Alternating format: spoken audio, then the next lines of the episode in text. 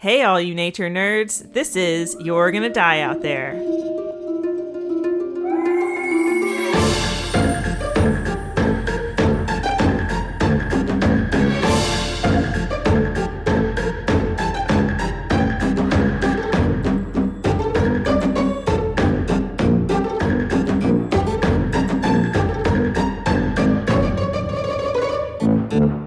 Welcome back, nature nerds. This is Megan. Across from me is Jen, the beautiful Jen. Hello. We're here to give you those wild and fantastical stories, all true, of man versus nature. Fantastical cautionary tales. so, Jen, Yes. I have some corrections from last week. I think you have a lot of corrections from last week because Um, throughout the week you're like, oh shit. I said this and I found meant this. Oh and- god, I found all these Uh, things. Let me just apologize to Thomas Edison. He was not the person who commissioned or wanted to have the elephant electrocuted in the 1903 short movie of the electrocution of an elephant. It was, in fact, his company, but at that point, Edison, I think, was retired and he was not involved. So the article I was pulling from was incorrect, and I incorrectly We persecuted him for we did. that. I was like, what a jackass that he did this thing. But it wasn't him. Did he stop it from happening though? Did he know No. about it? He did know about it. You know, he didn't say yes or no. I don't Right. I didn't read anything about him not condoning. Just the whole fact that it happened. The second thing was that I think I said steer at some point. When I was talking about Heaven's Gate, I had mentioned that they bled horses. My bad. That was incorrect. They I was right when I said steer because those are cows.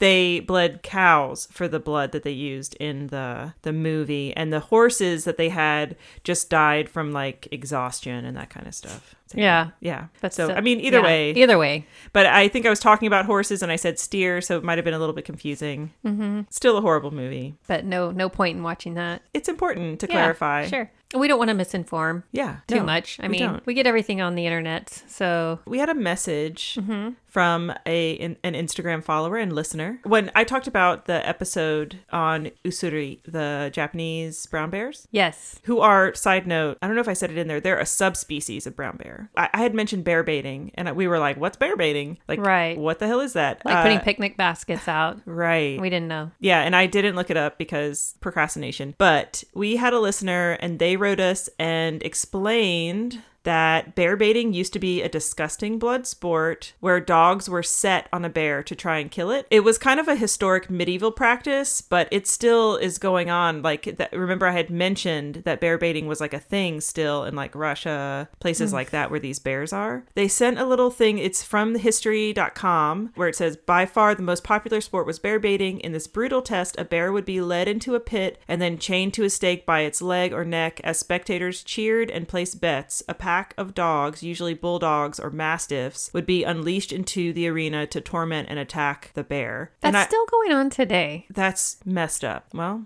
I mean, I guess laws. people still fight dogs and fight roosters and yeah, cockfighting, all that Yeah. stuff. Not into it at all. all those people when they die, they're going to go to a place and they're going to be the bait. Agreed. That's what happens. Yeah. Karma. And I don't think they're having very good lives. No. People that do those things have bad lives. Yeah. Yes. Thank you to our kind of shy listener. They were like, here's my name, but I'm kind of shy. So I was like, okay, we'll just Yeah, thank you so much. We love getting know. messages. Yeah, you'll know. We're Yes. talking about you. that's right. I think one other thing that we should talk about is that we have a follower, and I think our Patreon, Amelia, Mm-hmm. sent us pictures of her cats. And I just want to say, and I know you're totally behind this, like you're going to be supportive of But this But can you say the names of her cats, please? Oh, I'm so sorry. it's She has one black cat named Sirius. Yes. Like Sirius from Harry Potter or Yes, Sirius the Stars. yes. Uh, and Tonks, who is a calico. And that is Isn't Tonks amazing. also a character from Harry Potter? Yeah. Tonks is the one who can a color change. Yeah. Yeah. She's a girl. And all calicos are females, by the way. So That's true. there you go.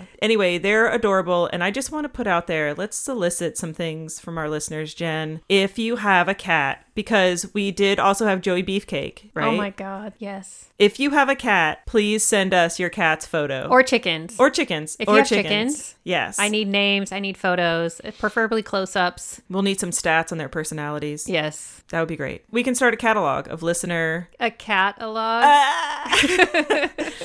of listener animals because we love that you guys have animals. but if you don't want us to say your name, or then Yeah. just tell us in the message, like don't mm-hmm. share my name, or if we can just say your animals' names or whatever. yeah. But we love it. Also, I mean, even if you don't have a cat, And dogs. really any animal, as long as don't send us a picture of your chimp though, because then we're gonna we're gonna yell at you. Or your exotic pets. Please don't. I'm gonna give you a hard time, unless you're like, you know, that's your job. Yeah, that well, you worked at a zoo. A, a wild rehabilitation you're doing center. something. That's yeah. fine. Mm-hmm. Yeah, but not in your home. Yeah, we're Don't not want into it. that. But yeah, if you have a horse, we have a lot of equestrian followers. Did yes, you know that? we have some people who have farms. Let's see all the livestock Yeah, I want their names. stats. What's their favorite food?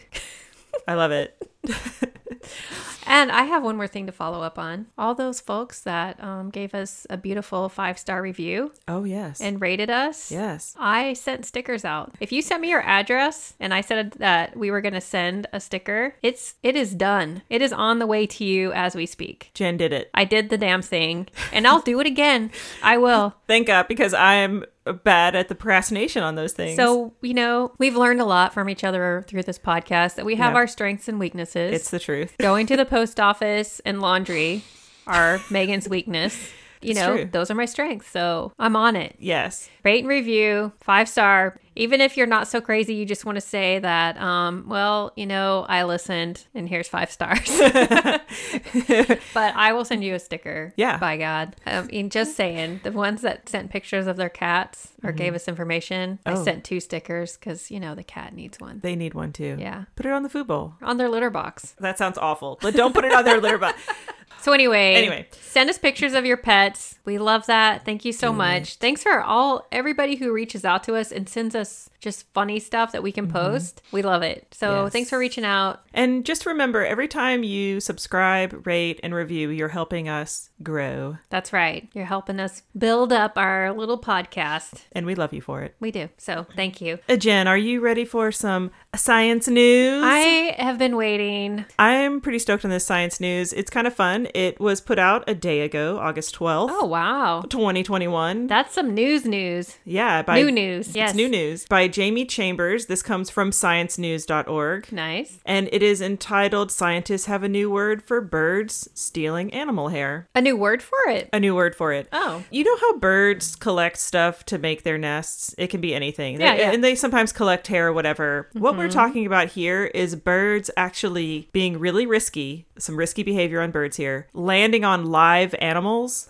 and pulling hair from them. Jesus. I know. That's rude. Yeah, it's super rude. These little birds called titmice. Mm-hmm. There's a black crested titmouse. They have a picture of it. I'll show you this picture. It's it's. I don't know if you can see it. It's sitting Oh, on yeah, a yeah. live napping fox, That poor fox is about to be rudely awoken. pulling hair, just like Well, maybe it's like doing it very gently. ripping it out. Yeah, it looks kind of gentle. It looks kind of like I mean, like a little bit of hairs at one time, right? Well, I mean, unless he hasn't started yanking them out yet. Maybe not. Uh, so they're calling this when they fly down onto predators' backs and pluck. It's specifically like predators and some people, like people, getting their hair ripped out from birds. Uh, there's a name for it now. It's called kleptotrichy. That klepto trichy. Like, Yeah. how do you spell the tricky part? T R I C H Y. Okay, Tricky. okay. It's from the Greek klepto to steal and hair tricky. Tricky. Tricky. Tricky. Tricky. Klepto trichy. Yeah, so there is actually a report in Ecology, the what's it called journal Ecology, from July 27th, uh, where they have videos of titmice, one chickadee tugging hair from dogs, cats, humans, raccoons, and even a porcupine. so this is a little quote from the paper: Citizen scientists, bird watchers, and people with dogs knew this behavior much more than the scientists themselves. And this is from animal behaviorist Mark Hauber of the University of Illinois at Urbana Champaign. Mm-hmm. Popular obser- observations precede science rather than the other way around, which is a valid way to do science. So basically, how they found this out, a colleague of his Henry Pollock, who is an ecologist. He was doing a bird count in Illinois in May 2020, and they happened to see a tufted titmouse pluck fur from a sleeping raccoon. And he was like, What the hell is that? And the raccoon was like, hey, the raccoon was thinking the same thing. What the hell is that? right. There's a video of it, and the raccoon doesn't even freaking move. It's just like the. Maybe it's just so gentle. It must be that they're just pulling out, just Like very gentle. fuzzy little. he talked to some other bird peoples, some other ornithologists and, mm-hmm. and ecologists, and they were like, Yeah, I never heard of that. That's crazy. But then he went on YouTube and was like, bird plucking fur. And there are all these videos that people take who are like, Look at this bird plucking fur. But nobody had this described it or. yeah, and so they actually learned more from quote citizen scientists and that Mm-hmm. prompted this study to be done. Turns out that birds do it for a couple different reasons. One is to build nests, right? Right. But the other possible reason is that the scent from the fur of a predator will deter other predators from coming to their nests. That's so smart. I know. I was like, birds. Nature are so smart. Nature is so cool, you guys. Yeah. So and it and it's been observed not just in North America. There's at least five other bird species that do it. Uh, researchers have seen the American crow harvest hair from a cow, a red-winged starling in Africa peck a small antelope called a, a klipspringer, and in Australia, honey eater birds uh, steal fur from koalas. But they're not a predator. well, yeah, they're not a predator, but still, it's like Yeah. a larger mammal. So yeah. So maybe just to put a helps them. different scent. Yeah, kind of a cool little dealio. When they did the search on YouTube, there were 99 different videos of tufted titmice, mountain chickadees, and black crested titmouse. Tit. Why is it so freaking hard to say? Titmice 'Cause you're plucking saying hair tit. from. I know it's uh, Just throws you off. It does. I'm like, this is so embarrassing. Yeah, and a black crested titmouse plucking hair from mammals. That's amazing. Really, what they're calling them are hair thieves. Yeah. They're thieveries. Thiever. They're thievering. They're But thieving. it's okay. I mean, I don't think any of the animals are going to miss it. Yeah. And it might feel kind of nice. Yeah, that's that's my science news of the week. That's so cool. We learned something. And that is so new that maybe a lot of people haven't heard of it yet. I did want to say one last thing about this. Mm-hmm. The paper that they published, Yes. it has a great name. It's called What the Pluck? Theft of mammal hair by birds is an overlooked but common behavior with fitness implications. I like how scientists now are trying to get really funny with their titles Yeah, so that people will actually read it. They can't pass up a good pun. they're so punny. Yes. That's true. That's awesome. Anyway. So, Megan, so Jen, are you ready for my story? It's I feel like we should get rolling on this because there we have a lot to cover. yeah, I do know that you have like three different documents that you put together for this story, but I have no clue what you're going to talk about today. As per usual. Wow, I just yelled at. As per usual. Do you recall the bee episode? I do recall the bee episode. It was a lot. it was a lot. It was great. This is kind of like that. Is it about wasps? No, but it is about herdy things. There were a few things that happened. One is that one of our people who we love to watch her YouTube podcast, and we always chat with her, is um, Victoria from Victoria Victoria Knits. Knits. Well, she was sending a story about kind of her growing up and camping with her dad and stuff, and it was pretty cool. And she also had sent something, some things about Glacier National Park, and that's going to be another story for another day. One of the things that she said is that she had been bit by a rattlesnake when she was 12 and ah. lived to tell about it. I had noticed when I was watching one of her more recent episodes that she was wearing short sleeves because it's summertime in Montana. And she, I was like, Is that a rattlesnake tattoo on your arm? I was like, I need to hear this story. Yes. So she sent the story, and I've just been kind of waiting to tell her story. But also, while I was kind of thinking about that and thinking about rattlesnakes and snake stuff, I listened to the Outside Magazine podcast Backpacker. Is that the one? Oh yeah, that we've talked. Yeah. We mm-hmm. talked about Backpacker, and in their se- their first season, they actually had a story about a guy who got bit by a rattlesnake, and he was out on his own on a trail. And I started listening to that podcast because somebody had talked about it, but also they did the polar bear story that you did. Oh yeah. Yeah. So, but they actually interview people. So they have the interviews. And so you hear it straight from the person, which I love. Mm-hmm. And the guy who was bit by the um, rattlesnake, his name is Scott Buchanan. He's just really nice. It's him and his wife. And I mm-hmm. really liked listening to them. So I thought I'd start with his story. And then when I was driving to pick my kids up from school this week, and I already was like, had put all this stuff together, Outside magazine, mm-hmm. so which we also love, Outside Online, right? It's true, We love that. Very good They have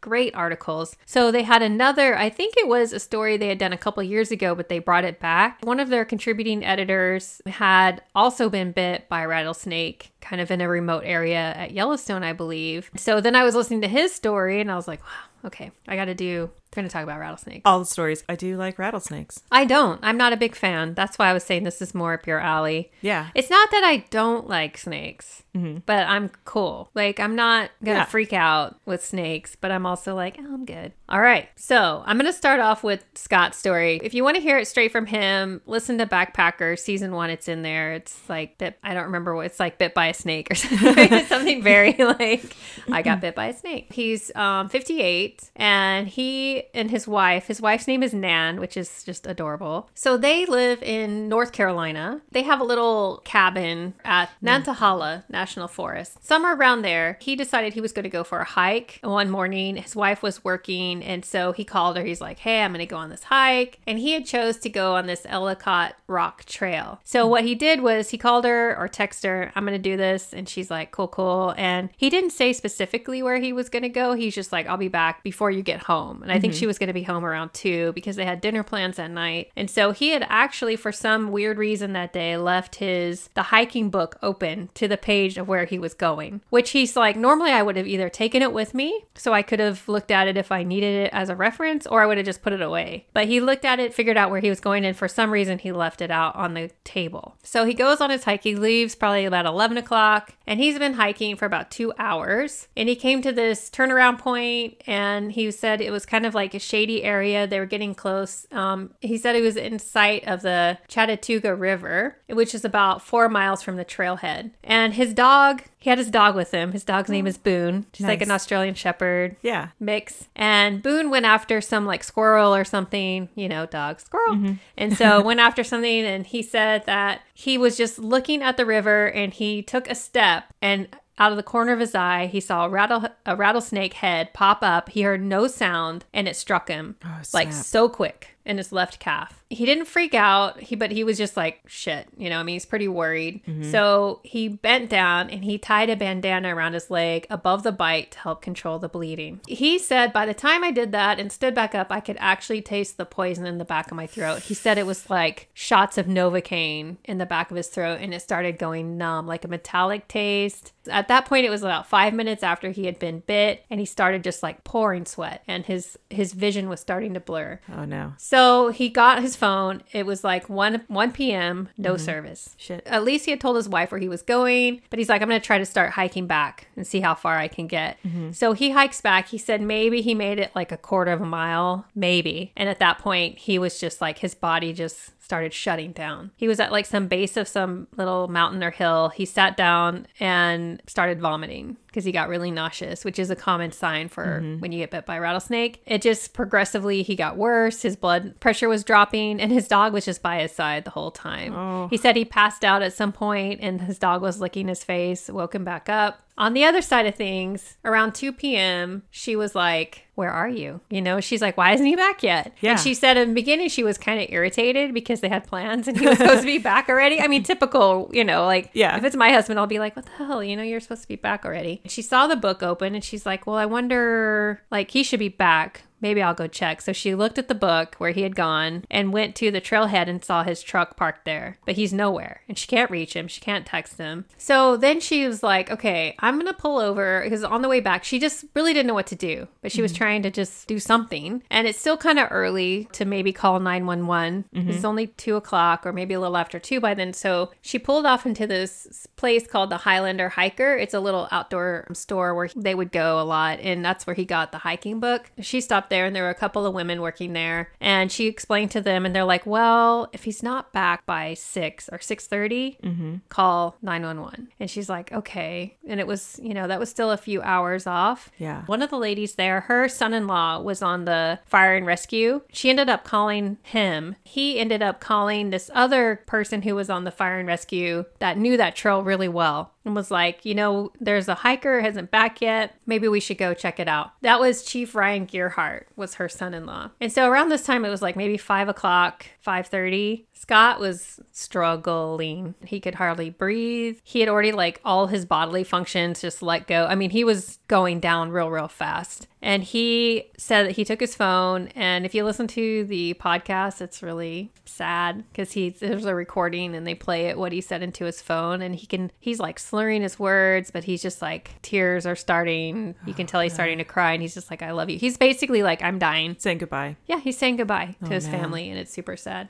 His throat was getting swollen. He could barely talk, but his dog was there with him. Boone was with him. And I was like, you know, at least he had his dog there with him. And he was also getting hypothermic. He was really cold and he was shivering. By 5:30, that's when they sent this other guy, Captain Eric Pearson. He's the one that knew the trail really well, mm-hmm. and he went out with his dog Hey. and went on the trail and he saw the truck he could see the footprints going in but he not, saw nothing going out scott the guy who got bit he was his dog started like growling and then started barking and ran to the other dog and they're like dog dog dog dog You're a dog. I'm a dog. okay Owner, my person's owner. over here Yeah. Yeah. so so they found him he basically was like i'll be right back because he had to go back up to get a signal Right. can you imagine if somebody finds you and they're like i'll be back and you're like don't leave me and he was shivering he's like please build a fire because he was so cold Yeah. so we went back. He called in, called for a rescue. And so they say it took 23 rescue workers to get him out, and they had to medevac him out. Five doses of epinephrine. Dang. They had to cut trees, get an ATV, stretcher, ambulance, and then that's when they took him out by helicopter. They honestly, they were like, I didn't think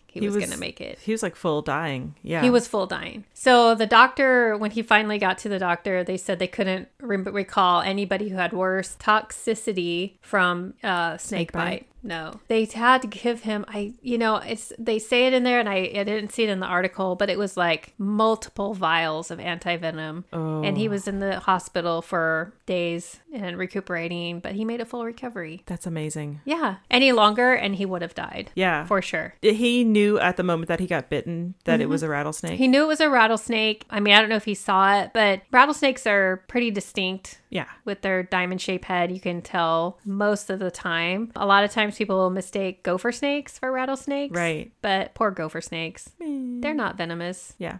so they're like, don't kill me. yeah, it's a pretty amazing story. And I want to talk a little bit about rattlesnake biology before we get to Victoria's story. Excellent. So because her story is just it's it's crazy. It's like I don't know how she's still on this earth after what happened to her. And I haven't read that story that she wrote us. I think because you were planning on doing Yeah. something with it. Let's learn a little bit about rattlesnakes. I love it. Everybody put on your listening ears. We're going to do on. this. And I know actually um since rattlesnakes will we'll learn they're only in North and South America, people may not know of right. them. Yeah. Mhm. So that's why, you know, it's interesting because other places have other crazy snakes, but not rattlesnakes. Okay. It kind of varies how many rattlesnake species there are, but I think, and I'm going to tell you right now that I got this from Britannica. And it wasn't that painful, honestly. Oh. But I felt like they had the m- most information for what I was looking for, where other things were kind of sparse. I got you. All right. So, according to Britannica, They can be wordy. and all of my links to everything will be in the show notes if you want to look anything up and learn more about rattlesnakes. But they say 33 species of venomous New World vipers, and that are characterized with the segmented rattle at the tip of the tail, and that makes that buzzing sound when it's vibrated. So that's 33 species of those kind of vipers, which we call rattlesnakes, sidewinders. right. Okay. Yeah. So they're found from southern Canada to central Argentina, but they're most abundant and diverse in the deserts of southwestern US and northern Mexico. So they vary in length from usually from about like, well, one and a half feet, or you could say two meters, whichever, wherever you are in the world, Nice. up to about six feet, but some can grow up to more than eight feet. As far as the the eight footers, those are going to be the eastern diamondbacks, and the shortest one would be called the twin spotted rattlesnake, and they're like a foot or less. Oh, So, but most are around two to four feet. The weight, the heaviest is also the eastern diamondback. They weigh anywhere from four to ten pounds. I'm just thinking a ten pound snake. that's kind of big. I'm not a fan. And the lightest one is the ridge nose rattlesnake, and they weigh three to four ounces. I'm, I'm a little more cool with that one. a few species are marked with transverse bands, but most are blotched with like those dark diamonds or hexagons and with a lighter background, usually gray or light brown, but some have various other colors. Most people in the US know what a rattlesnake looks like, but Yeah. most people outside may not. Most species are not endangered according to the IUCN. However, there are a couple that are listed as, or three species of concern, and that's the Santa Catalina Island rattlesnake, which I didn't even know that Oh. existed. Yeah, that's cool. It's actually critically endangered because of its limited range, and it's only found on Santa Catalina Island. Off the coast of California? It is. I've been there. what is that place known for? Isn't there an animal that lives on the island? There's something that it was only there because they did a movie and they brought them there. Right. Yeah. But it's something that shouldn't even be there. It's I think it's like a can you look it up? American bison. It's bison. And also there are no cars there. Everybody just rides golf carts Right. or little, like little tiny cars. I remember seeing that in Arrested Development. Do you remember the one episode where they put everyone on a bus and take them to Catalina Island? I don't remember. How do I not remember that? So the reason they're so critically endangered in Santa, Santa Catalina Island is um, over collection and killing by humans and feral cats. Reedy rats. yeah. The other one is the long-tailed rattlesnake. It's listed as vulnerable, and that one lives in western Mexico. It's rare because it's only known from a few specimens. They just don't find it, basically. So it's, they say it's likely decreasing due to loss of habitat caused by logging and agriculture. And the third one that's also listed as this one's listed as endangered is the I'm not going to say this right. It's the Tankataran, T A N C I T A R A N, Tankataran. Tancitaran? Tancitaran, maybe. I don't know. All the snake people are like, good God. Stop it. Just stop saying it. this Tancitaran du- One- dusky rattle- rattlesnake. One more time. Tancitaran. Tancitaran. There, both ways. Whatever it Perfect. is, you fix it. Okay, so that one's only found in small area in Mexico, and they I think it's just another one they just haven't. They maybe they found Mm. a few and they just don't have information. The T is silent. The T is silent. So Megan, what do you call a group of rattlesnakes? Oh my gosh. Oh. Do you know? Do- Do you know? Do you just call them rattlers? No. I It's called a Rhumba. A Rhumba? A Rhumba. Yeah, R H U M B A, not like your vacuum cleaner. Like a dance. Because if you've ever seen two males fighting in competition for dominance of a female, they do like this like crazy, like slow, deliberate we- weaving dance. It's like, and they have like these uh, quick movements, and it closely resembles a slow, quick pattern of the American Rhumba dance. Does one snake hold a flower in its mouth? I think there should probably be something on, you know, some video about this. Definitely. Has somebody made a TikTok? Probably. As you're talking about rattlesnakes, all I can hear in my head is the Western theme for a, sh- a standoff.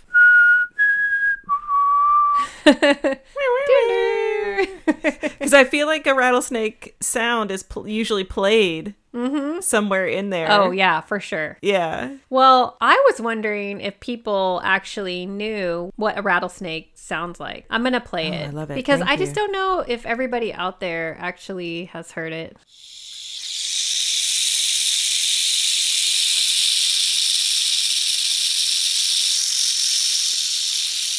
Is that so creepy? Yeah.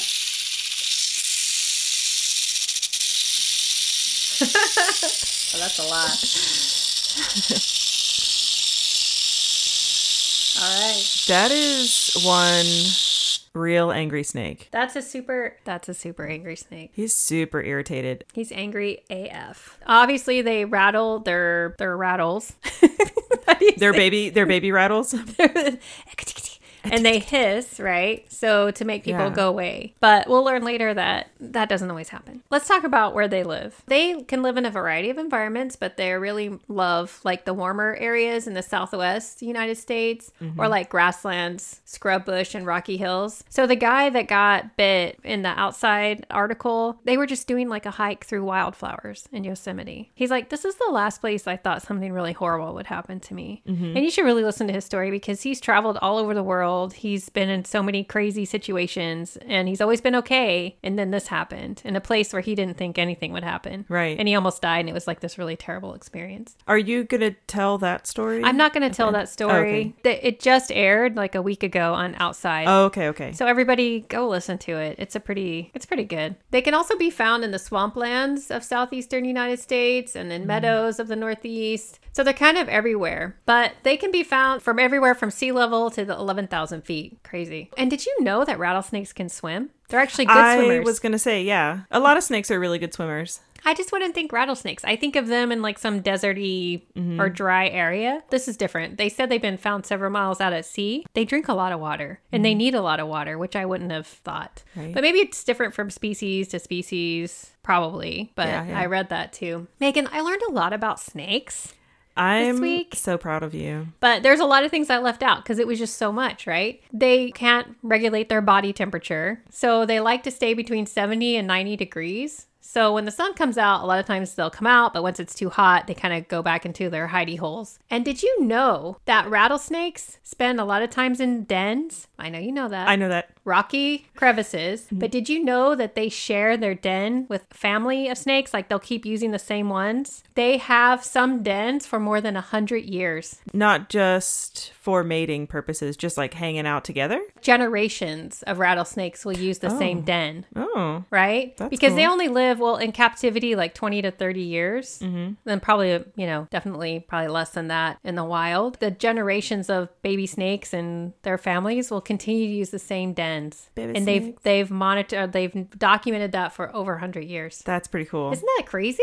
And it says that they're not totally nocturnal, but on in hot summer months that they may become more active at night. And like all pit vipers, they have two organs that can sense radiation, their eyes, and they also have these heat sensing pits on their face. And you can look it up. It's like on the like side little holes. little holes and that enables them to locate prey and move towards it and it's based on the prey like the mouse or whatever they're going after their thermal radiation signature so cool. because they don't have ears, right? So Yeah. everything's like vibrations and then using that. Definitely hunting for warm blooded creatures at night is the thing to do. And they can detect prey that's as little as one tenth of a degree warmer than its background. Uh huh. Talk about a predator. Yeah. They love small rodents and lizards, and they'll just lay around and wait for them to come along and then kabam! the They're venom. not they're not like active hunters, right? They just kind of no, of they wait. They wait. But I think that I think they'll wait next to areas Where they know, like, where high they know. traffic. Yes, yes. Yeah. And they say so their venom paralyzes the prey and they'll swallow it whole. Some snakes wait for it to die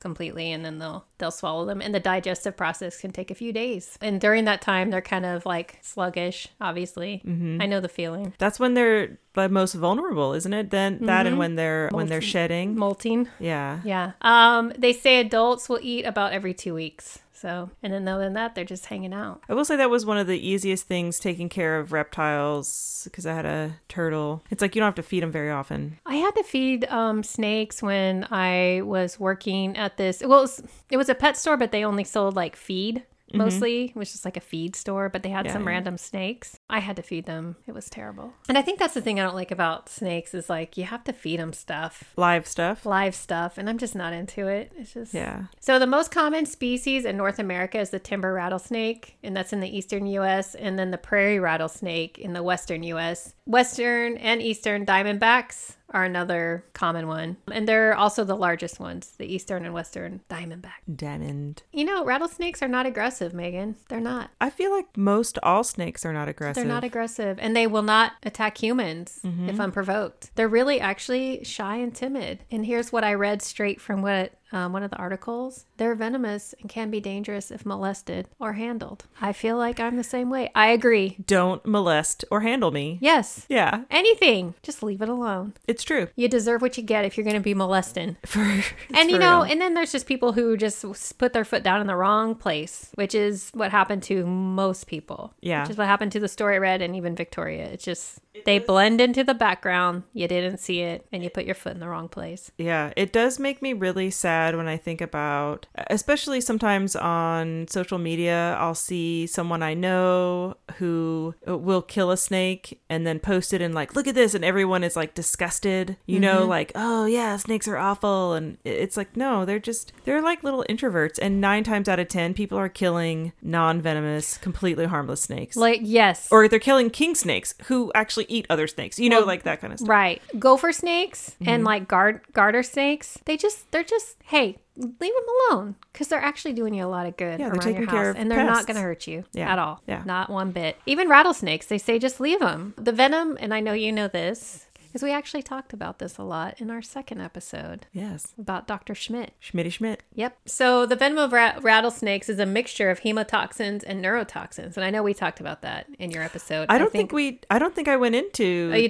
venom. No, for the boomslang. Oh, okay. Well, they're mostly hem- hemotoxins, which they target um, tissues and blood and cause hemorrhaging and necrosis. It makes you just bleed. Swollen, like if you get bit on your hand, it's like black, or people's legs turn black. And neurotoxins toxins target the nervous system and it can cause paralysis. But the most dangerous species of rattlesnakes mm-hmm. are the Mexican West Coast rattlesnake, the Mojave rattlesnake, and the South American rattlesnake. And their venom attacks the nervous system and more it's more strong than other rattlesnakes. Yeah, the South American rattlesnake has the largest distribution of any rattlesnake. It ranges from Mexico to Argentina, and it's the only rattlesnake found throughout Central and South America. How about I tell you about some more venomous snakes, and we'll let, I'll let you know where the rattle falls on the list. I would love that. Can I do that right now? Yes. Are we doing like a top ten? We're gonna do a top twenty. Is that okay? Yeah, I'm into it. So there are over 600 species of venomous snakes. That's a lot. a lot of but listen, because I, I mean, I think we know this. It's even like with spiders, right? So a lot of them carry venom, but they're too small to actually like inject it into you. bite anybody. Or, Yeah. yeah. So there's only 200 that can actually cause harms. Cause harms.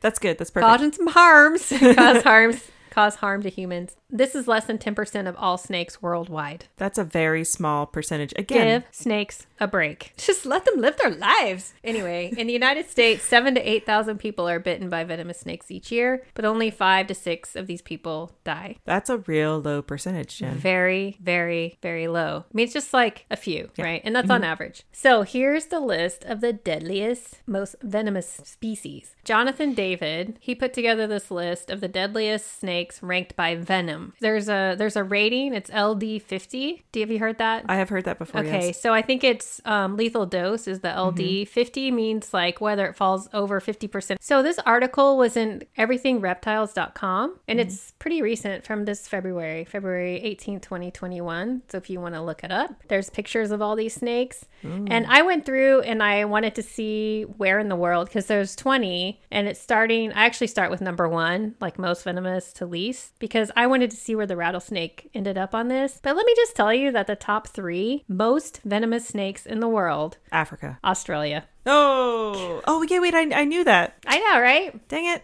I think because we always talk about Africa having some crazy ass snakes. Yeah, but it's crazy when you look at this. So let me talk about that. So when venomous snakes inject their venom into prey through specialized teeth, the venom must be injected in order to have its effect. Poison is different because it has to be swallowed. Mm-hmm. There is a misconception that snakes inject venom each time they bite, but they don't always. That's true. Yeah, sometimes it's what a dry bite, a dry bite. And because this venom is it's valuable, it's how they kill their prey and how they mm-hmm. can hunt and feed and defend themselves. So, according to the World Health Organization, half of all venomous snake bites are co- considered dry bites, which means that they didn't inject any venom, probably because if they were biting you, they didn't see you as prey. They just want you to get the hell away from them because they're introverts and they don't want to be molested or handled. God More than it. six feet. Let's just come on. You weren't wearing your mask. Social distance.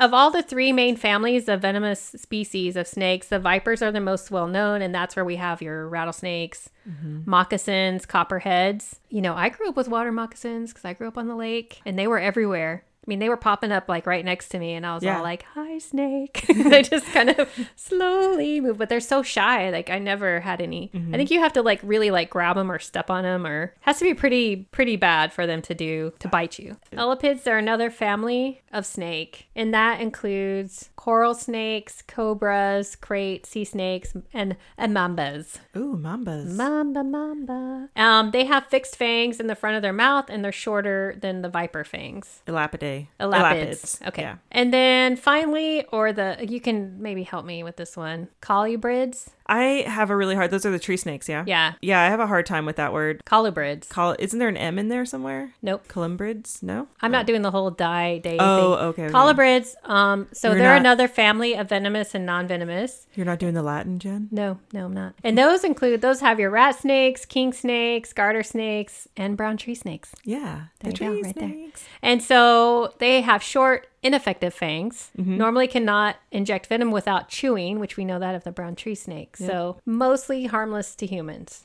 Are all of the fangs for those in the back? I think so. Snake venom, it's a complicated compound. I'm kind of reading what he wrote here, and it depends on the species. Um, and so here's where they came up with the LD50 test. Yeah. So lethal dose. And this is defined as the dose of a test substance that is lethal for 50% of the animals in a dose group. So basically, the lower the LD50 rating, the more toxic the venom. So meaning you need less venom to kill something. Right. So it's super toxic. So it's like going to kill you in a lower dose. The chance of dying from it, right, is higher. Right. So Mm-hmm. the lower score means though that less venom is required to be lethal. Right. There you go. That's what this list is based on. Different lists have different snakes rated Mm-hmm. as number one or whatever, but some of it might be based on how common it is that people are bit or how aggressive the snake is. But this is really just based on the lethality Oh, lethality. there you go.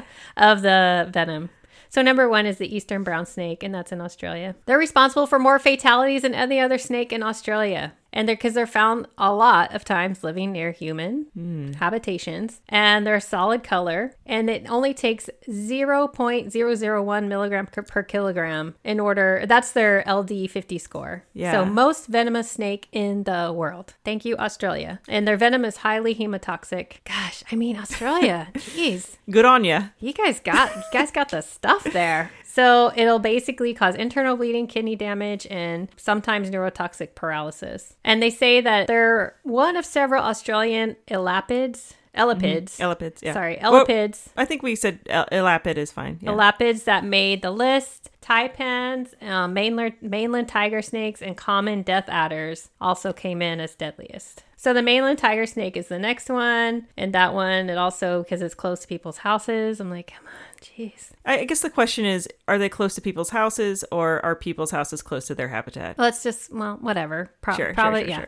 Yeah. And so, but they also do like the cobra thing where they create like a hood, like to scare you away. So Yeah. if you see one of those, just run like hell. Run. then the next one was the inland taipan, which is also the you know the other one that I said. And some of them has that one is listed as number one. One hundred milligram dose of inland taipan vil- villain venom is enough to kill one hundred adult humans. So basically, one milligram dose will kill you. That's crazy. And that's a maximum amount that can be injected in a single bite. It's fast working and it can take effect in under an hour. It's one of the most potent toxins known to science. Oh. Science, my friend. However, when it's ranked on toxicity, they're third because this one they say, fortunately, it's not encountered by people very often, despite their, I guess, fierce snake nickname. They're very shy and try to avoid human contacts. So it's very rare, luckily. So the next one is the Russell's Viper, and this is in Asia. It just says most dangerous snake in Asia. But they have a large range from western India to eastern China. Mm. And this one will hiss very loudly. It's estimated that a Russell's Viper has enough venom to kill 150,000 mice. That's a lot of mice. That's a lot of mice. The next one is the blue krait. It's another one of the most deadliest ones in Asia. And then number six, Megan, the boomslang. hey, what's up? There it is, most dangerous snake in the colubrid family. That that's sounds what, good. That's the one that bit uh, Dr. Schmidt. Schmidt, poor guy. And its venom is not as toxic as some of the deadliest snakes on the list, but it's most potent of all the colubrids. So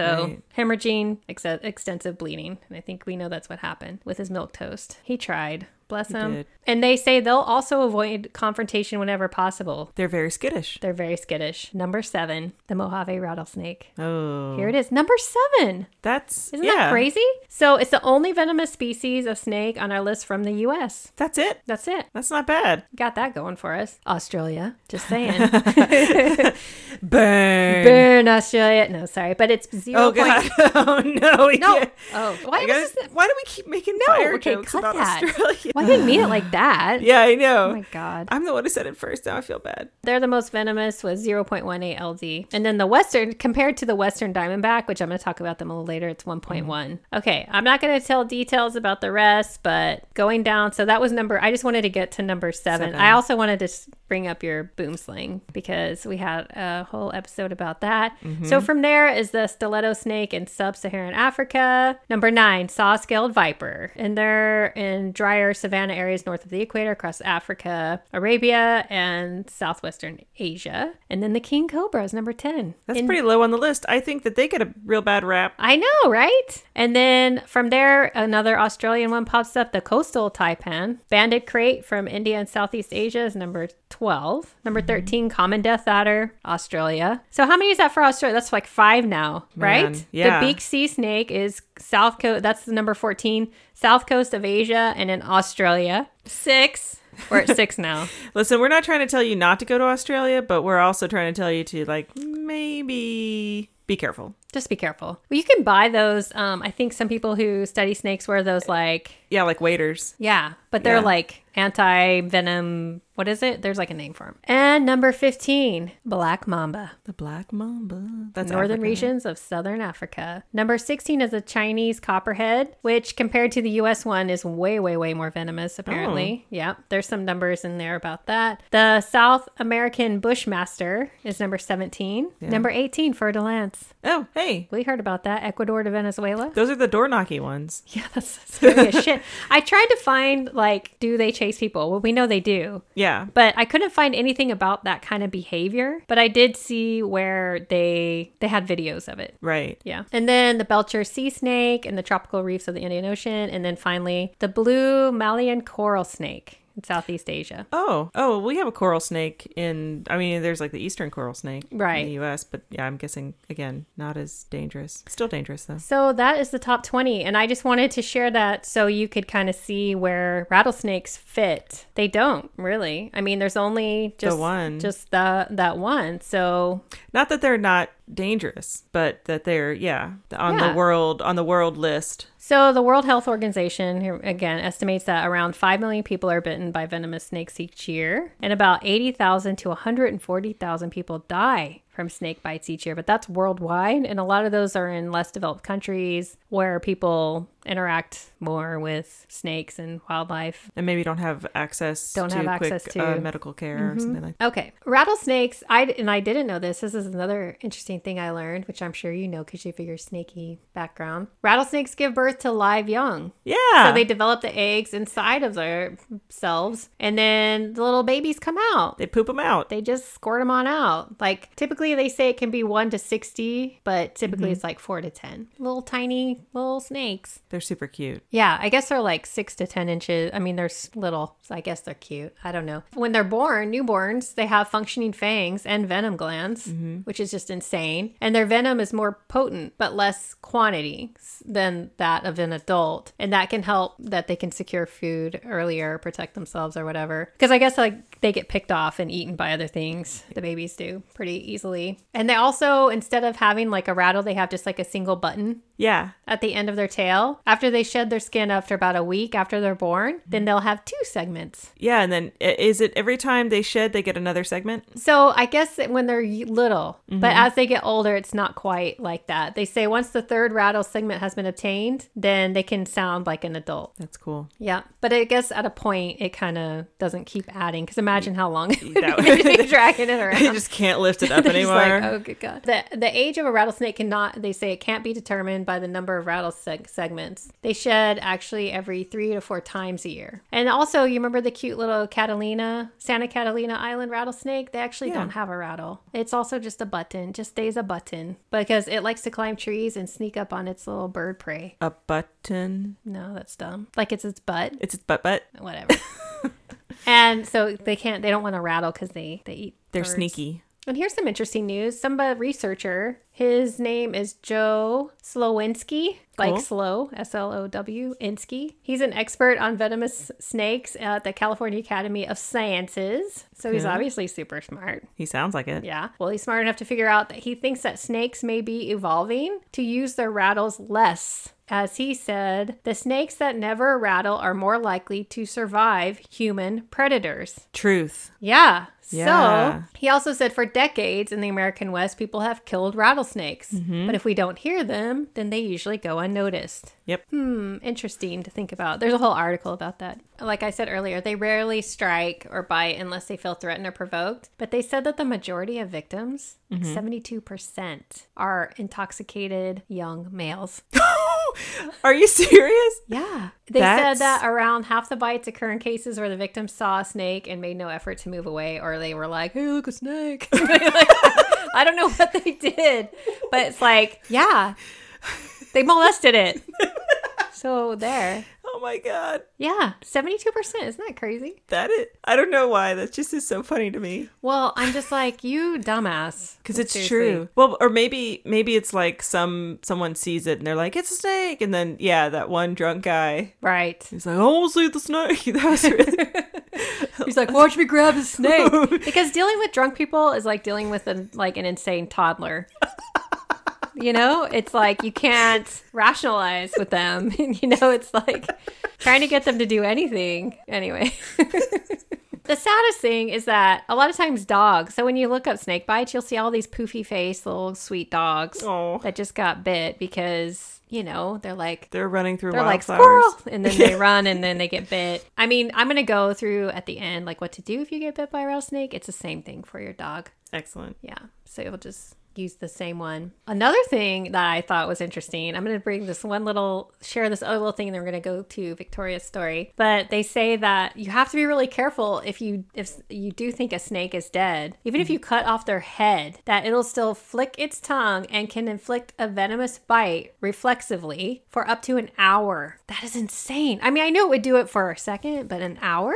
Let's talk about Victoria's story. Yeah. Which, by the way, thanks Victoria for sharing this story so much. And if anybody else wants to share any stories and you're cool with us sharing it, and you know we can Yeah. include it like this into a bigger story, then please do that. Please. this like inspires us. I'm so inspired by this. I learned a lot from doing this, so there you go. So I'm gonna read it how she wrote it. Okay. And so this is her email that she sent last month. And she said, As I mentioned earlier, I was 12 years old when I was bitten by a rattlesnake. That was a long time ago, about 54 years, so my memory is a, of it is a little fuzzy. My dad and my younger brother and I were on one of our usual weekend fishing trips up the middle fork of Boise River. We had camped on our regular spot the night before. It wasn't in a uh, recognized campground. Dad hated those.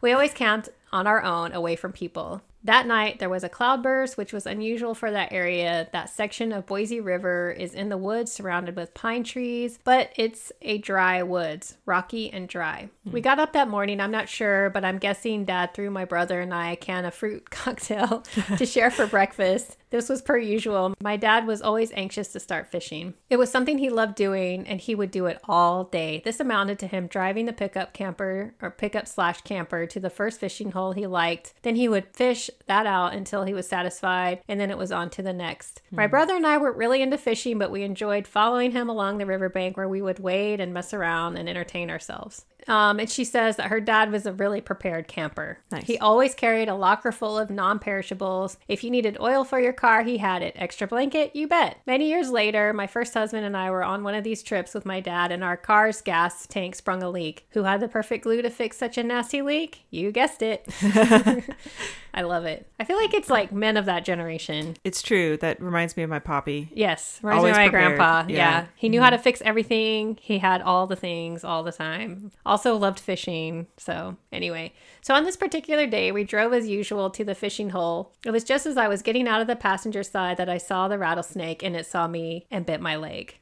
As I said, it's a bit fuzzy now. I do remember feeling pretty traumatized at the time. Dad killed that snake, then had me pull my pants down so he could see the bite. I'm sure the pants down thing really added to my feelings of trauma at 12 years old. I can only imagine. Oh. I would have been mortified. That's like middle At school 12? age. Yeah. Oh my god, I would have been beside myself. Anyway, then he did the things he knew. He you know all the only things that he knew to do, which are not recommended now. He got his fish fillet knife out and used it to cut the wound and proceed to suck out out any poison. Yeah, that's- yeah. That, but that's what people did back then. Yeah, that was. I think that, that was the like the thing. I think you like we saw it in movies, and that's just what people. I mean, that's yeah. what that's what Schmidt did too. Oh yeah. Remember, he uh, vigorously sucked Yeah. his uh, hand. Yep. And he was like a snake professional. Yes. Like he was a scientist anyway. He she says and he did this knowing he had an open wound in his own mouth. But that's his kid. like he's yeah. like He's I like, I just gotta gotta do do. it. Then he made an ice pack for my leg, applied a tourniquet, and off we went. At that point, he had a, a decision to make: drive the rough dirt road two hours back to Boise Hospital, or drive upriver about five more five more miles to see if help was available at the ranger station. So up to the ranger station we went. I suspect he hoped that they had a helicopter or something. I'm not sure. Anyway, they weren't any help to us.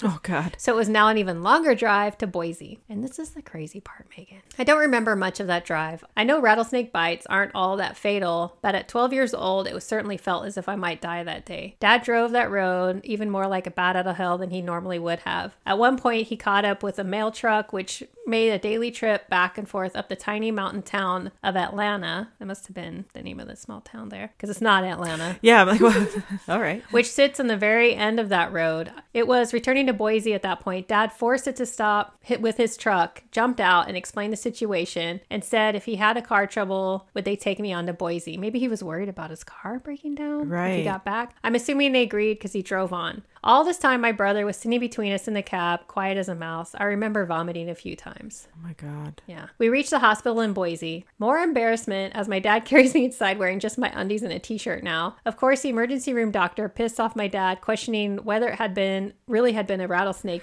that bit me. Dad asked if he wanted to see the rattles because he killed it. And then the doctor informed us that there's really nothing they can do at that point, and he sent us home with instructions to watch for streaks leading from the wound Shut or up. leading out from the wound. Yeah, they sent them home. That's crazy. So she's like, that's about as much as I can remember. I was coddled for quite a while afterward, as you can imagine. So she just like She just went home. pushed through. Yeah. Isn't that insane? She said, What? Uh, Yeah, I have so many questions. I know. What? It, it was her leg, It was her leg. and She was 12. I mean, I'm assuming she still has like a pretty like a scar. I don't know. She didn't say. So Victoria let us know. Yeah. So let me finish her story here and then I'll go into a little bit of my thinking of Yeah. it. Okay, the next year, my dad, brother, and I went back to the same general area, this time in the fall for deer hunting. The three of us were walking around looking for a deer. I don't know. My dad never seemed to like a serious big game hunter. Anyway, we suddenly find ourselves in what appears to be an area covered with rattlesnakes. like Talk covered, some PTSD right there dude. said perhaps they were only they were preparing to den for the winter regardless they were all around us my brother just ran like a crazy person person out of there and i really wanted to follow him but my dad made me stay with him dad was deaf in one ear and he was having trouble hearing the snakes I think he was afraid we'd both get bit, so we slowly walked out as I pointed out the snakes to him. Yeah, it still makes my stomach knot up just thinking about it. That's like an Indiana Jones thing right there. That is. Well, I mean, mating time for snakes is kind of nuts, you know, because they do a. A Rhumba? so then she says, You'll want to know the rattlesnake story, uh, tattoo story. As you can imagine, this event affected my life for many years. At one point in my 30s, I spent some time in a coven. It's kind of crazy. I love it. Yeah. Part of that experience involved finding my spirit animal. You can guess uh, what that turned out to be, and that eventually morphed into getting this tattoo at the age of 48. It's also a testimony to my dad. He and I had quite a trying relationship, but my tattoo is a constant reminder of his love for me. And she sent some awesome pics of her Yeah. tattoo. Thanks, Victoria. Isn't that a crazy story? That's a crazy story. Uh, Victoria, I'm, I'm so glad that you are okay. yeah. So, yeah. I mean, Alive. it's just insane. Yeah. So what I think, I think Victoria was probably bitten by a northern Pacific rattlesnake. Oh, So I looked up what rattlesnakes would be in that area. They're kind of known to be in like that Boise foothills or along the river, kind of in that area. And they prefer rocky hillsides, rocky areas, and grasslands, which he kind of described. That's kind of where they Where they were, were. in the drier, rocky areas. Um, they can also swim and can be found in water. Good and they have also triangular heads with black stripes. But are they dangerous? Uh, yes. Super dangerous. These are the only venomous snakes in Idaho, and if you're bit by one, you should seek medical attention immediately, From just in case not that doctor. from not that doctor. Fuck that guy. So I think so. There's several factors that I think lead to whether people die. Because okay, so if you can get treatment, you're probably okay, right? Right. But then, but if you can't, then there's you know some people like Victoria was turned out to be okay, Pulled through, yeah. but some people don't. So I think, and you know, like the guy in the beginning who Scott who was bit, he was. I they said that the bite went into his vein, like the venom went straight into his mm. his vein. Bloodstream, right? Yeah, right into his bloodstream. So I think that's a factor. I think it depends on how much venom, like how big was the snake and how much mm-hmm. venom went into you, how big of a person you are. Obviously, she was a kid. Hopefully, what may have happened is she may have been bit by a smaller snake or a snake that didn't let that much venom go for whatever reason. Mm-hmm. And she felt all the things, but it didn't get to that point to where, you know, obviously Right. she she pulled through without any kind of treatment. So I think there's different factors there, and maybe it didn't go, you know, it didn't the bite didn't go into her bloodstream directly. So, but just amazing, amazing that she's okay. I only have one bite that's ever happened to me when I was out by myself doing hiking and it was a spider. And I I like had a mini heart attack because I couldn't uh, the spider like I saw that it was a spider but I couldn't tell what kind of spider it was. And then I kind of like lost my brain for a few minutes as I like very quickly hiked out and then tried to not quickly hike out because I was like don't increase your blood pressure like just stay calm Yeah, yeah that was totally fine it's probably like a daddy long legs. yeah, probably. I mean, It's they like, can't bite you, but still, yeah. But in the United States, this is what I was going to say earlier, but I threw Mm-hmm. it in here. There's 30 species of venomous snakes, and 23 of those are rattlesnake types. So at least one species of venomous snake is found in every state except Hawaii, Rhode Island, and Alaska. Yeah, let's keep it that way. yeah. So- Interdiction. I know, right? So the it says that they're distributed kind of unevenly throughout the United States. The vast majority of snake bites occur in warm weather states like Florida and Texas have a wide variety and large population of venomous snakes. Florida, saying That's Florida. how it is. Florida got the gators and they got the snakes. They got all the shit. they just got everything. And then they got Florida man. So The most dangerous of them all. you're way more likely to get struck by lightning, Megan. Man, struck by lightning. We got to do an episode on that business. I, I, know feel like Jesus because as far as fatalities go, you're way more likely to die from TV or furniture tipping over on you, everyone secure your furniture. falling from a tree, uh, falling from a ladder. Mm. So yeah, and then of course all the obvious like heart disease, cancer, diabetes. You're more likely to die from fireworks. Don't tell my daughter that. She's oh already my scared. God. Yep. I wanted to just real quick. Hopefully there's time and this isn't going for too long. So I wanted to go into rattlesnake mythology just real real quick. Yes. Because I am here for it. I did not do a deep dive here, folks. I Yeah, just yeah. Just know it's there. Know you should look it up. I think a lot of people are familiar with this one. It's the Hopi snake dance Sweet, sweet, because it's thousands of years. The people from the, the indigenous people of the Hopi tribe, located in northern Arizona, performed a ritual known as the snake dance. And it takes days. And it's aimed at encouraging fertility of the land, rainfall. And these male dancers um, from this particular snake clan, they get live snakes ranging from little garter snakes to rattlesnakes. And hmm. they put them around their necks, in their mouth. It's crazy Wait, what? in their mouth. And they said beforehand the snakes, and they say are painstakingly gathered and washed before the ceremony. So I mean, that's kind of smart yeah, because salmonella. yeah, and it involves members. So somewhere they learned that along the way. Right. Well, probably someone, years. someone just putting a snake up Somebody in their mouth. Somebody just got like diarrhea. Yeah. They're like, man, every time, like, what's up with this? Like, oh, we should probably wash these snakes. Yeah. I think they're dirty. It might be dirty. Um, they say they get members from an antelope clan, which I love that because you know yeah. different clans and Mm-hmm. for different animals. And they say hard there's not been too many people like outsiders that have ever witnessed the full thing, but one of them was Theodore Roosevelt, which is strange. Well, I mean, he Um, was he was like really big into nature. Yeah, he was. Well, he started the refuge system, so Yeah. It takes place a lot of times in underground chambers called kivas. So Hmm. it's very sacred and supposed to have be like kind of mysterious. But as far as in like most Native American cultures, rattlesnakes are viewed more like negatively, um, Mm-hmm. associated with violence and revenge. And in some tribes, they're viewed as you know powerful and dangerous, but associated with witchcraft. So in other tribes, they enforce taboos or they're good for like used in stories a lot for warning kids, you know, like don't do this or this is going to happen and they'll use rattlesnakes as like the the dangerous thing. In some of their legends, they appear as divine punishment to have vengeance on bad people. And they're also um, the first creature to bring death into the world by means of poison. That's what they wrote. But although usually the snake was described as either defending itself from attacks or avenging itself for past abuse. So interesting. Yeah, that is. But there are. I looked it up, and there's like several stories. I mean, it would be like a whole nother cool episode to kind of talk about different Snake stories and any animal. They have you know Mm-hmm. so many cool animal related stories because that's that was the language Yeah. that they spoke was of the creature. They lived with all the animals. So It's interesting that the snake dance takes place underground. I'm just thinking, especially because you're talking about fertility, because a lot, I mean, th- you've heard of copulatory balls before? you're looking at me with this face. Snakes, they mate in balls. I don't know if all species do. when you say copulatory balls, I'm sorry, but my nine year old brain.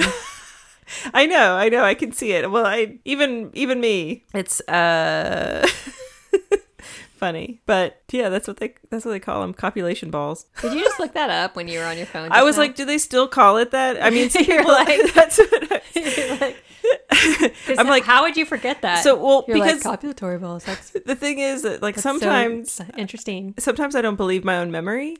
so I was like, isn't this what it's called? Like, uh, do they just call them mating balls? And I like thought of copulatory balls, like, because it's so funny. Mm-hmm. But no, no, no, they still copulation balls. Awesome.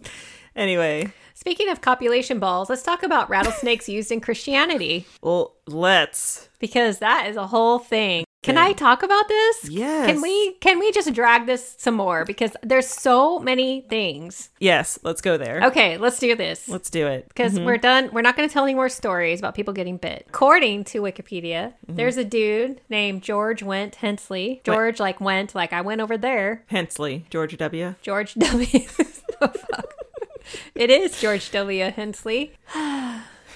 he was alive from 1880 to 1955. He's often the guy they say started the snake handling practices at the Church of God Holiness. It was an association of autonomous Christian Methodist congregations Oh, um, founding the Dolly Pond Church of God in Birchwood, Tennessee, around 1910. So then he traveled around promoting this practice, eventually resigning his ministry to start the First Holiness Movement Church to require snake handling as evidence of salvation. whoa.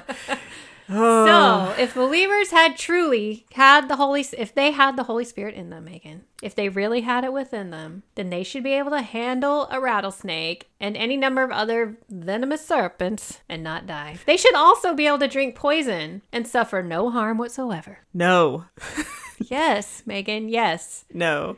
So, snake handling was a test of faith that became popular wherever he traveled and preached in the small towns of Tennessee, Kentucky, the Carolinas, Virginia, Ohio, Indiana. Sister churches later sprang up through the Appalachian region. And then in July of 1955, guess what? The Did he Holy get? Spirit just f***ed off because he died because he got bit by a snake Oh God, in Alpha, Florida. man! And where? In Florida, someplace called Alpha, Alpha, A L T H. Oh, Alta, Florida. Alta, Florida. That's interesting. Yep. So I guess he was not saved. I, He had there was no salvation. That whatever maybe this snake had traveled with him for many years and it was like you know what? I'm sick of i'm done okay? I'm out. i'm kind of surprised and this is not saying that again like we have said it before whatever religion you're into like that's cool you do you I don't necessarily like that they're using snakes because I'm sure I'm assuming they're not handling them properly or are they taking care of them very well. Like, but you, it, if you're looking at it as like an evil thing, it's an indication of like the devil or something. Yeah. Like, are you? How are you I treating them? Are they? I is imagine they didn't Yeah. care, so but we don't know. yeah, yeah, yeah. We cannot. But I'm just saying uh, that maybe this snake was traveling with him. I don't think the snakes would let. They don't want to be touched ever or handled Yeah. ever. So I imagine that it wasn't a fun fun time for them. I'm sure it was super stressful, especially uh, I've seen videos. I you see at the beginning of True Blood, they have like Oh, yeah. yeah. There's like a revival or something, Yeah. and they have like like a like a tank of need to watch snakes all together. Yeah. So yeah, it's so good but so bad. so good and so bad. But yeah, I just wonder if if some of those churches would, you know, uh, not bleed the venom, but kind of like empty venom before they did stuff Mm-hmm. to kind of make the snakes less potent. I So wonder if that was like a practice or defang them. I know. yeah, I don't. It doesn't say anything about that. Hmm. And actually, I'm gonna bring up something else. Let's hear it. Some deaths. Well, okay, so let's just say that they pulled this from the gospel, from the Bible, and like straight from like I'm like, come on, people, this was a really long time ago that somebody wrote this, and they could have been like Stories. tripping balls when they wrote it. So By the way, someone totally commented on our tripping balls post, like just tripping balls. yeah. I was like, this is, that's pretty funny. great- it was a great meme. Um, and it's from one one from Mark chapter sixteen. It says, "And these signs shall follow them that believe in my name. Shall they cast out devils? They shall speak with new tongues." Getting it? Getting this? They shall take up serpents, and if they drink any deadly thing, it shall not hurt them. They shall lay hands on the sick, and they shall recover. So all that from that. Just- I have so many And there's some other passages about serpents and this and that. And so mm-hmm. it just they just were like, oh yeah, this is this is it. I grew up Catholic, but you know, I Mm-hmm. it, when I would read the, especially, I feel like a lot of Catholics are more like the Bible are it's stories to like point you in the right direction Mm-hmm. on how you're supposed to live. I consider the Old Testament just stories. Old Testament is wacko. yeah, I read it. It's yeah. Mm-hmm. it's like stories to kind of like guide you a little bit. So when whenever I would hear the story of like Adam and Eve in the Garden of Eden Mm-hmm, and like the snake and all of that stuff, I just wonder who it was who originally wrote that, and then why did they choose the snake? Like, why couldn't it? What if it were like a ferret, like like a shrew. like a shrew? Yeah. who just like brought like why were they like okay, it's the snake that's like Well, bad. yeah, because they just really hated serpents. Think about Saint Patrick. Uh, that's true. He t- took all the snakes out, which, by the way, there were no snakes on Ireland to begin with. So just saying. I still love that story. Yeah. But yeah, so in the early days, these worshippers um, followed that. They spoke in tongues. People still do that. That's mm-hmm. fine. Do you know? Do that. You do you. Yeah, you do you. Don't hurt snakes, though. Yeah, but just leave the snakes out of it. But what they they also because of the poison thing, they would consume strychnine. Shut up. Yeah, and they also with the snake handling, they thought anybody who died from like the strychnine or from being bit by a snake that they they lacked adequate faith, and it was like they believed, well, I guess it's your time to go. This is when I wish This like is a cult. if we were basically. in this like is a cult. if we were in if we were doing a true crime podcast, I'd be like, Jen, let's do an episode on people who die from doing this kind of stuff. You know what I mean? There's like a lot. Are do people get prosecuted for this? Do, does a pastor No. who hands a snake to someone get prosecuted for like that person dying? so I go into it a little because I kind of went down this like wormhole. yeah. Oh my things. god, so many questions. So so now so all Appalachian states except West Virginia outlawed snake handling That's good. when it first emerged, but the states Alabama, Kentucky, and Tennessee have passed laws against the use of venomous snakes and other reptiles that endangers the lives of others without a permit. Right. But they can get a permit. Kentucky law specifically mentions religious services. And Kentucky snake handling is a misdemeanor, you know, and they get get fined. Snake handling is illegal in the state of West Virginia. Their constitution does not allow any law to impede upon nor promote a religious practice. Like that's your religion. If you want to be a crazy whatever, do you do you. So they just stay out of it. The state does. Interesting. But here you go for Georgia. It was made. It was. It's a felony punishable by death uh, under Georgia law until 1941. That snake handling was, and then somebody, I guess, because a seven-year-old died from a snake bite in some, you know, Georgia was like, we don't f- that. yeah, they're like, nope. But then they thought it was too severe because Georgia, Sure. because Georgia,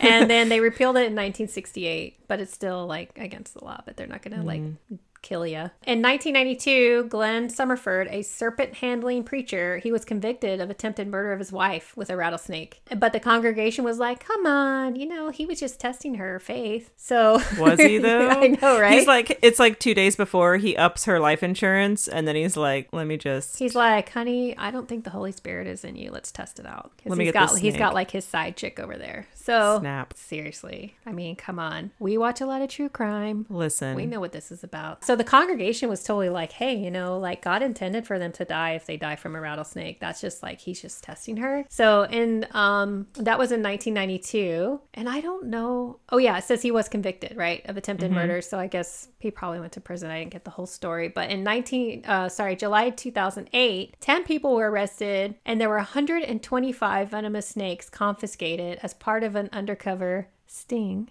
Sorry, I know they don't sting, but still. Yeah. Kind of seems apt. we talked about the bee episode earlier, so Um, and they their sting operation was called Twice Shy. I don't know. wait, once bitten, twice shy. Yes, Oh my god. get it? Get That's it? funny. So Pastor Gregory James Coots of the Full Gospel Tabernacle in Jesus' name. That's the whole name of it. It's the Full Gospel Tabernacle in Jesus' name. What's the It's acronym for the that? FGTJN.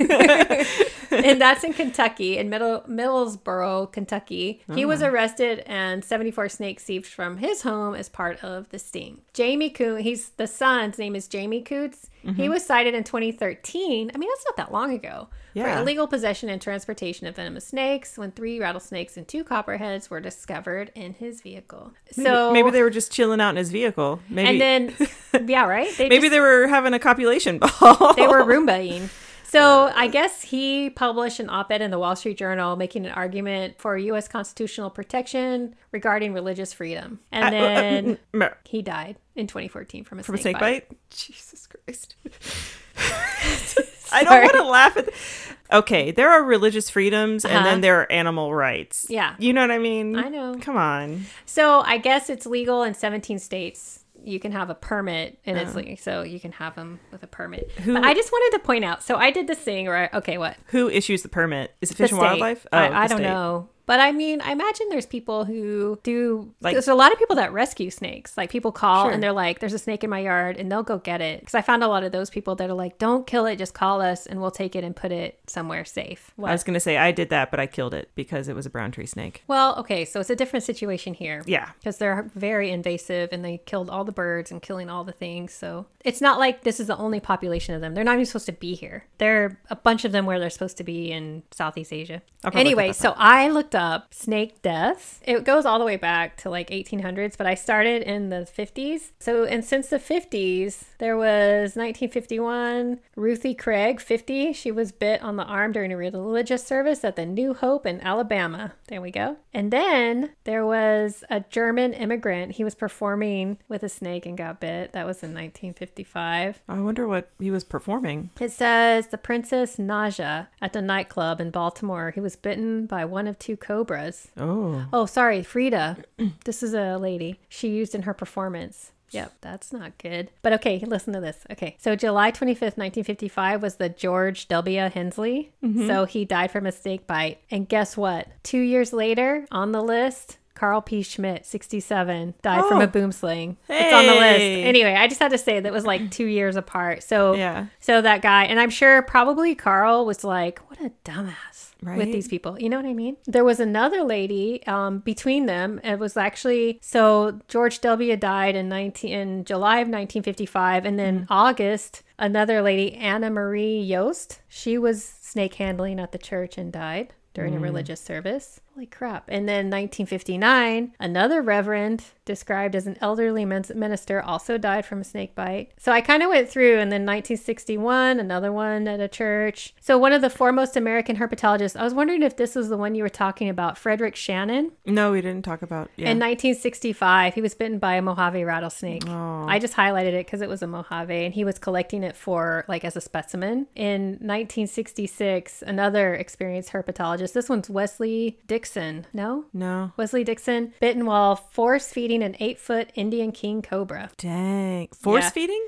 Well, it says yeah, he was force feeding an eight-foot Indian cobra in Santa Ana, California. Why was he force feeding it? I don't know. I don't know. And he'd previously survived bites from other cobras and rattlesnakes. And that's one thing that they've talked about is some of the people who had been bit multiple times or bit before. Uh-huh. It's kind of like with bees. At a point, they build up this kind of um, allergy, right. I guess, to bites. And then again in 1967, another one got bit in a religious ceremony. Hmm. Yeah, at a church. That just seems like an unnecessary death. Yes. This was in 1972. It's really sad. Susan Mary Gadbury, she's 34. She was just driving in Florida. She pulled over to pee in the bushes Oh no. and she thought she like got poked like by a cactus or a spiny plant and she was like, "Oh, that's weird." Like I'm like, "How stoned were you?" 1972? Yeah. Oh yeah. For sure. Mm-hmm. And so she went to the emergency room. She was treated for an allergic reaction and released. Oh no. Yeah. And then she got home and the next morning she had died. That's what I'm saying. What did they ever figure out? What kind Eastern of snake? diamondback. They think it's an eastern diamondback. How So- do they not identify the bite? I don't though? know. I don't know. I mean, poor lady. And I'm, that's what makes me think about. I'm, I'm kind of going through these because these are all deaths, and I'm like Victoria. She's so I don't know. She's Mm-hmm. So lucky. So lucky. But Well, and uh, imagine you're just going to go pee. I know. Mm-hmm. mean, as a kid, all the time, we would go from Georgia to Florida to visit family, and like sometimes we'd stop on the side of the road, and you know, your parents like open up both doors, yep. and you kind of squat in between, even though you're like squatting.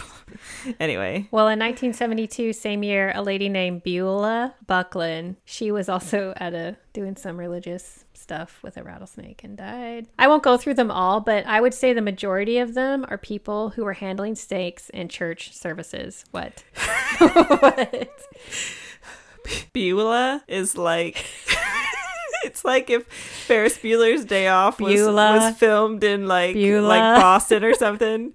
Beulah, Beulah, Uh, Rhode Island. I would say the majority of these are people who had venomous snakes in their house for whatever reason, and they just, just you know, like that's all it takes. The Pentecostal preacher, here's one in 1995, another one, another religious service in night, and some of these are ladies. Melinda Brown, 28 in 95, in a religious service, another religious service, and. It's just like it just my list goes on and on, and a lot of them are also pets, and then the rest are just people who just you know were just in the wrong. s- Wrong place, stepped in the wrong- wrong yeah. spot. This one makes me so sad. And this is in 2013. Ernest Birch, he um, found a snake in his garage in Georgia and he didn't want to kill it. So he was trying to move it with a broom, which they say you can do because Yeah. as long as it can't strike longer than its own body. So if you have something long enough, you can move it. But he, he's 80. He fell, probably because he was nervous as hell. He fell, lost his balance, and he landed on top of the snake and it bit his left arm.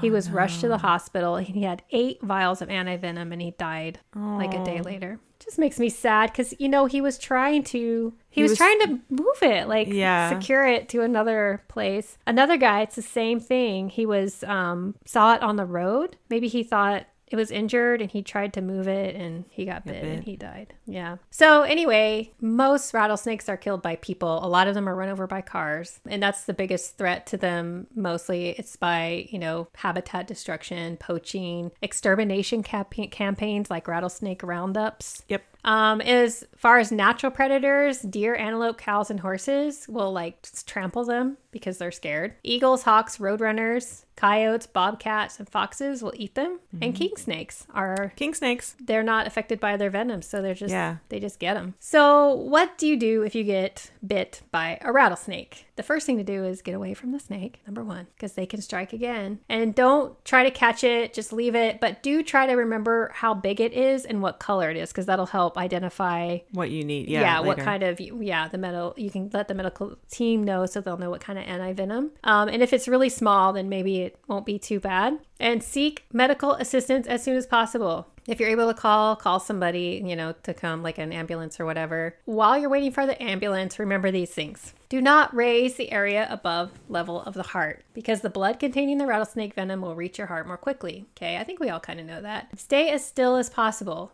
like with your snake bite So like, don't lay down is kind of what they're saying. well, they're saying lay down, but if it got like bit on the leg, Mm-hmm. make sure your upper part is higher than your leg. They're lower. Yeah. okay. Yeah, you can lay down, but just try to maybe angle. Elevate yourself. Yeah. Yeah. But um, also stay as still as possible as movement will increase the blood flow. So that when that guy started hiking back, that was not a good idea. Yeah. Remove any tight clothing or jewelry before it starts swelling up for sure. Um, let the wound bleed. It'll allow some of the venom to be released, but don't wash it. It says that as your medical team will be able to use some of the venom from your skin to more quickly identify the correct antivenom. Smart. Put a clean bandage on the wound. Try to remain calm. Don't panic. It raises your heart rate. Um, if you begin to experience signs of shock, lay down your back. you know, if it's not bit, if you're not bit Right, on your right, right, feet, yeah. you can raise your feet. Don't cut the wound because it doesn't help and it'll cause more infection. Don't try to suck venom from the wound because you'll introduce the venom into your mouth as well as introduce bacteria from your mouth to the wound. Do not use a tourniquet or apply ice or water. So her poor dad did all the wrong things, but he didn't know. Yeah. And she was like, Yeah, you're not supposed to do that now.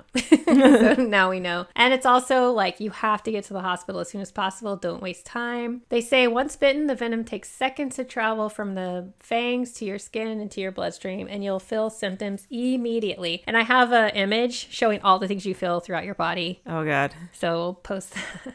So ideally, you can get help within 30 minutes of being bitten. If the bite is left untreated, um, your bodily functions will start to break down, and you can have um, suffer from severe organ damage or death. It's crazy, right? That's crazy. do all those things. They say mainly just be really, really aware of your surroundings. Like if you are in an area, and a lot of places have rattlesnakes, you know, just watch where you step, keep an eye on things. Don't, you know, let your kids just run run around. Teach them if they're old enough, like to look for these things. Yeah. Because yeah. it seems like in most of these cases, they're just, it's such a shock. They're where people least expect it. And also, if your dog gets bit, um, it's all the same things. To do all these same things and just try to get them to the vet as soon as possible. just keep them calm. Yeah, pack them out. Oh, you should see the pictures. I didn't want to post one because it's so sad. Our organization to support Advocates for Snake Preservation, ASP. I- Oh, haha. Asp. and they are fun. in i think they're based out of silver city new mexico Cool. and their um, website is snakes.ngo their mission is to change how people view and treat snakes we use science education and advocacy to promote compassion conservation and coexistence with snakes they do that by providing solutions to human snake conflicts that sometimes end badly for people and often prove fatal for snakes they also use storytelling to make snakes more familiar and less scary Oh, I like it. they also recommend yard and human behavior modifications to make coexistence with venomous, venomous snakes safer. So they say that people are not born scared of snakes. It's true. They are actually, it's a learned behavior, but they say that above everything that people are scared of, snakes are at the top of the list. Like, their hmm. people have an unnatural fear of snakes and they completely go towards murder. Yeah. First reaction It's fight or flight. Just run away or kill it. I'm Yeah. all for just run away. Yeah, my mom has. She was in the real estate business for a while, and when they would be, she would be selling houses, you know, in a new development. They would come across snakes, and they would kill them, and and I'd be like, "Mom, you can't kill them. You have to like they're good. They're good for They the environment. Like, please don't kill them." They help um, control pests Yeah. around your house. And I will say that it took many years of badgering my mom to not murder snakes. And the other day, she sent me a video of two king snakes in her yard. That's amazing. And she's like, look at them. They're so, Tell they're her so good. And I was like, good job. Very proud of her. yeah. Yeah, that's amazing. See, you just talk about it, and you know, Just badger people until they do the thing you Yeah. tell them to do. or go support ASP. Yes. Yeah. And let them badger people. You let them, yeah. Uh-huh. They seem like a really cool group. Yeah. they do all kinds of neat stuff. So check them out for sure, and you can donate as well. So That's and help sweet. support all of their efforts. So Megan. I know you love snakes. Yes, and we know we don't want to hurt snakes. No. And we know that they're very, it's very, um, you know, how they use like a den for generations. And I didn't really go into their territory, but it's really, you can't just pick them up and move them anywhere. Like they really need to stay Where they are. where they are. Yeah. Or very close to it. I feel like that's a reptile thing. Yeah. Yeah. I mean, they're very sensitive to being moved. Mm-hmm. That's why when you do find one at your house, call an expert, Yes. one that doesn't kill snakes, and have them come and take care of it because they can make sure that they put them in the right spot. In spots. the right place. So, given that we don't want to hurt snakes, what is Yeah. your emergency preparedness kit going to contain? I have been thinking about this. And, uh, you know, originally I was thinking, like, okay, remember when we talked about the seals, the harp seals? Of how could I forget? And we, we talked about chainmail panties. Oh, for sure. Yeah, I think in this case, you know, we're talking about maybe some chainmail pants, like not just the lady parts you want to secure. Oh, for sure. yeah, yeah. So, uh, But they do have some like anti venom right. fancy pants that I saw this guy wearing. yeah, exactly. there, there's kind of stuff already out there on the market for that. Yeah, I Yeah. they I will. Well, so when I was putting this, I watched a lot of like YouTube videos on snakes Uh-huh. and venomous snakes. And let me just tell you that people who are really into herps and study Mm-hmm. snakes are kind of wacky and hilarious. They're real wacky. Yeah. I mean, I don't think that I ever got to that level of wackiness, maybe. No, but you could have. I could have. Yeah. That Oh, door was wide open. Real easily. Yeah. Luckily, you joined the Peace Corps just in time. Just in time. Just in the nick of time.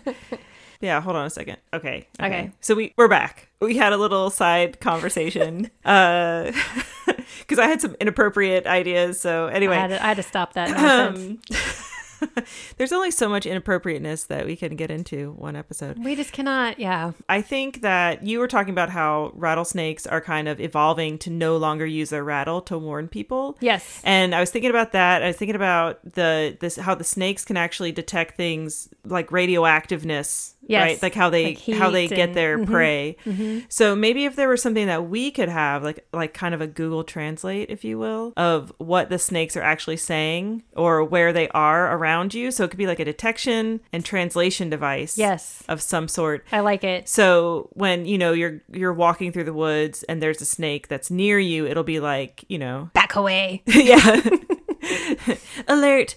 Um, within so many feet of the snake, you know. Don't step on me. Yeah, and then it would be like a translation of like what the snake is actually trying to do. It's like just, hey man, I'm here. I'm eating, you know, I'm my breakfast. I'm yeah, I'm trying to get I'm my try- dance on over Trying to get my copulation ball on. Can you move move Like- along? I like it. Yeah, I think that I think that's maybe the best thing that we can do. I feel like that could happen. Oh yeah, for sure. I mean, come on. All the technology that's out there now, Right, give me a exactly. That could be an app on your phone. There could be. I'm waiting for like in the movie Up where they have the dog translation collars. I want one. I think they kind of have that already. You know those push button things? You see it Oh. all the time. Yeah. And it's like you teach your dog words and it can Yeah. be like, you know, can like talk to you kind of through the push buttons. Mm-hmm. And if I had that for the cats, it would be like nonstop treats, treats, treats, treats, treats Yeah. outside, Yeah. even though I don't get to go outside, but still. They would ask for it. Garage. I think it's a good idea. But what would we call this device? We need a good acronym. It'd be like a snake. So S Snake translation. detector. Oh my god, STD. what? I think that's great. We just so you that. need some STDs. It's the brain of a nine year old child. Uh, STDs and copulation balls. Perfect. STDs to to Sense. find all the copulation balls. So inappropriate, but I, like love it. it. it's perfect. Excellent. Chef's kiss. Mwah. So it's a snake Translation translation device. detec- Yeah. device detector. Detector device detecting snake snake It'll be translation. STDD. DD. So it's not just an STD. It's better than an It's STD. better than STD, and it's an ST a DD. DD. Oh, that's good. Perfect. Man, we should invent these things. I know TM man, that's ours. That's our invention. TM. Done Copyrighted. Patented. right here, right now. I'll talk to my lawyer. Jesus, what is your son doing? I don't even. He just drops things. he's like opening every cabinet in the house. He's for like just throwing bowls on the ground. some chips. anyway, that was that was great. That was wonderful. I think we have one Patreon to shout do- out oh, yeah, today. for a little shout out. Yeah. We do have one Patreon, and uh, we want to say thank you very much, Melissa. Thank you, Melissa. Thank you so much, Melissa. We're excited to welcome you to the Nature Nerd family. Yes, thank you. And if you are interested in becoming a Nature Nerd patron, which you should because we're having all kinds of bonus material, we have bonus episodes. We're going to start adding more stuff, some more science news, more outtakes. We're going to be planning a Q&A here. Oh yeah, Q&A. We're going to put some more like of our stories. Anyway, we're going to be adding much much more. So please um if you'd like to support our little itty bitty podcast, then just go to our website and click the Patreon. And it's so easy. So easy. Become a nature nerd. What you fun. already are a nature nerd, but you're just not. You need to be an official nature nerd. Official. Yeah. So anyway, for all of our patrons, our nature nerd patrons, we appreciate you. Yes. Thank you so much, and everybody else out there, thanks for listening. Great Make sure to Subscribe, rate, and review. and if you give us a five star review, I will send you a sticker. So send me your address. Jen will do it because she goes to the post office. Totally do it. Thank you so much for your story, Jen. And until next time, Don't die out there. bye. Bye.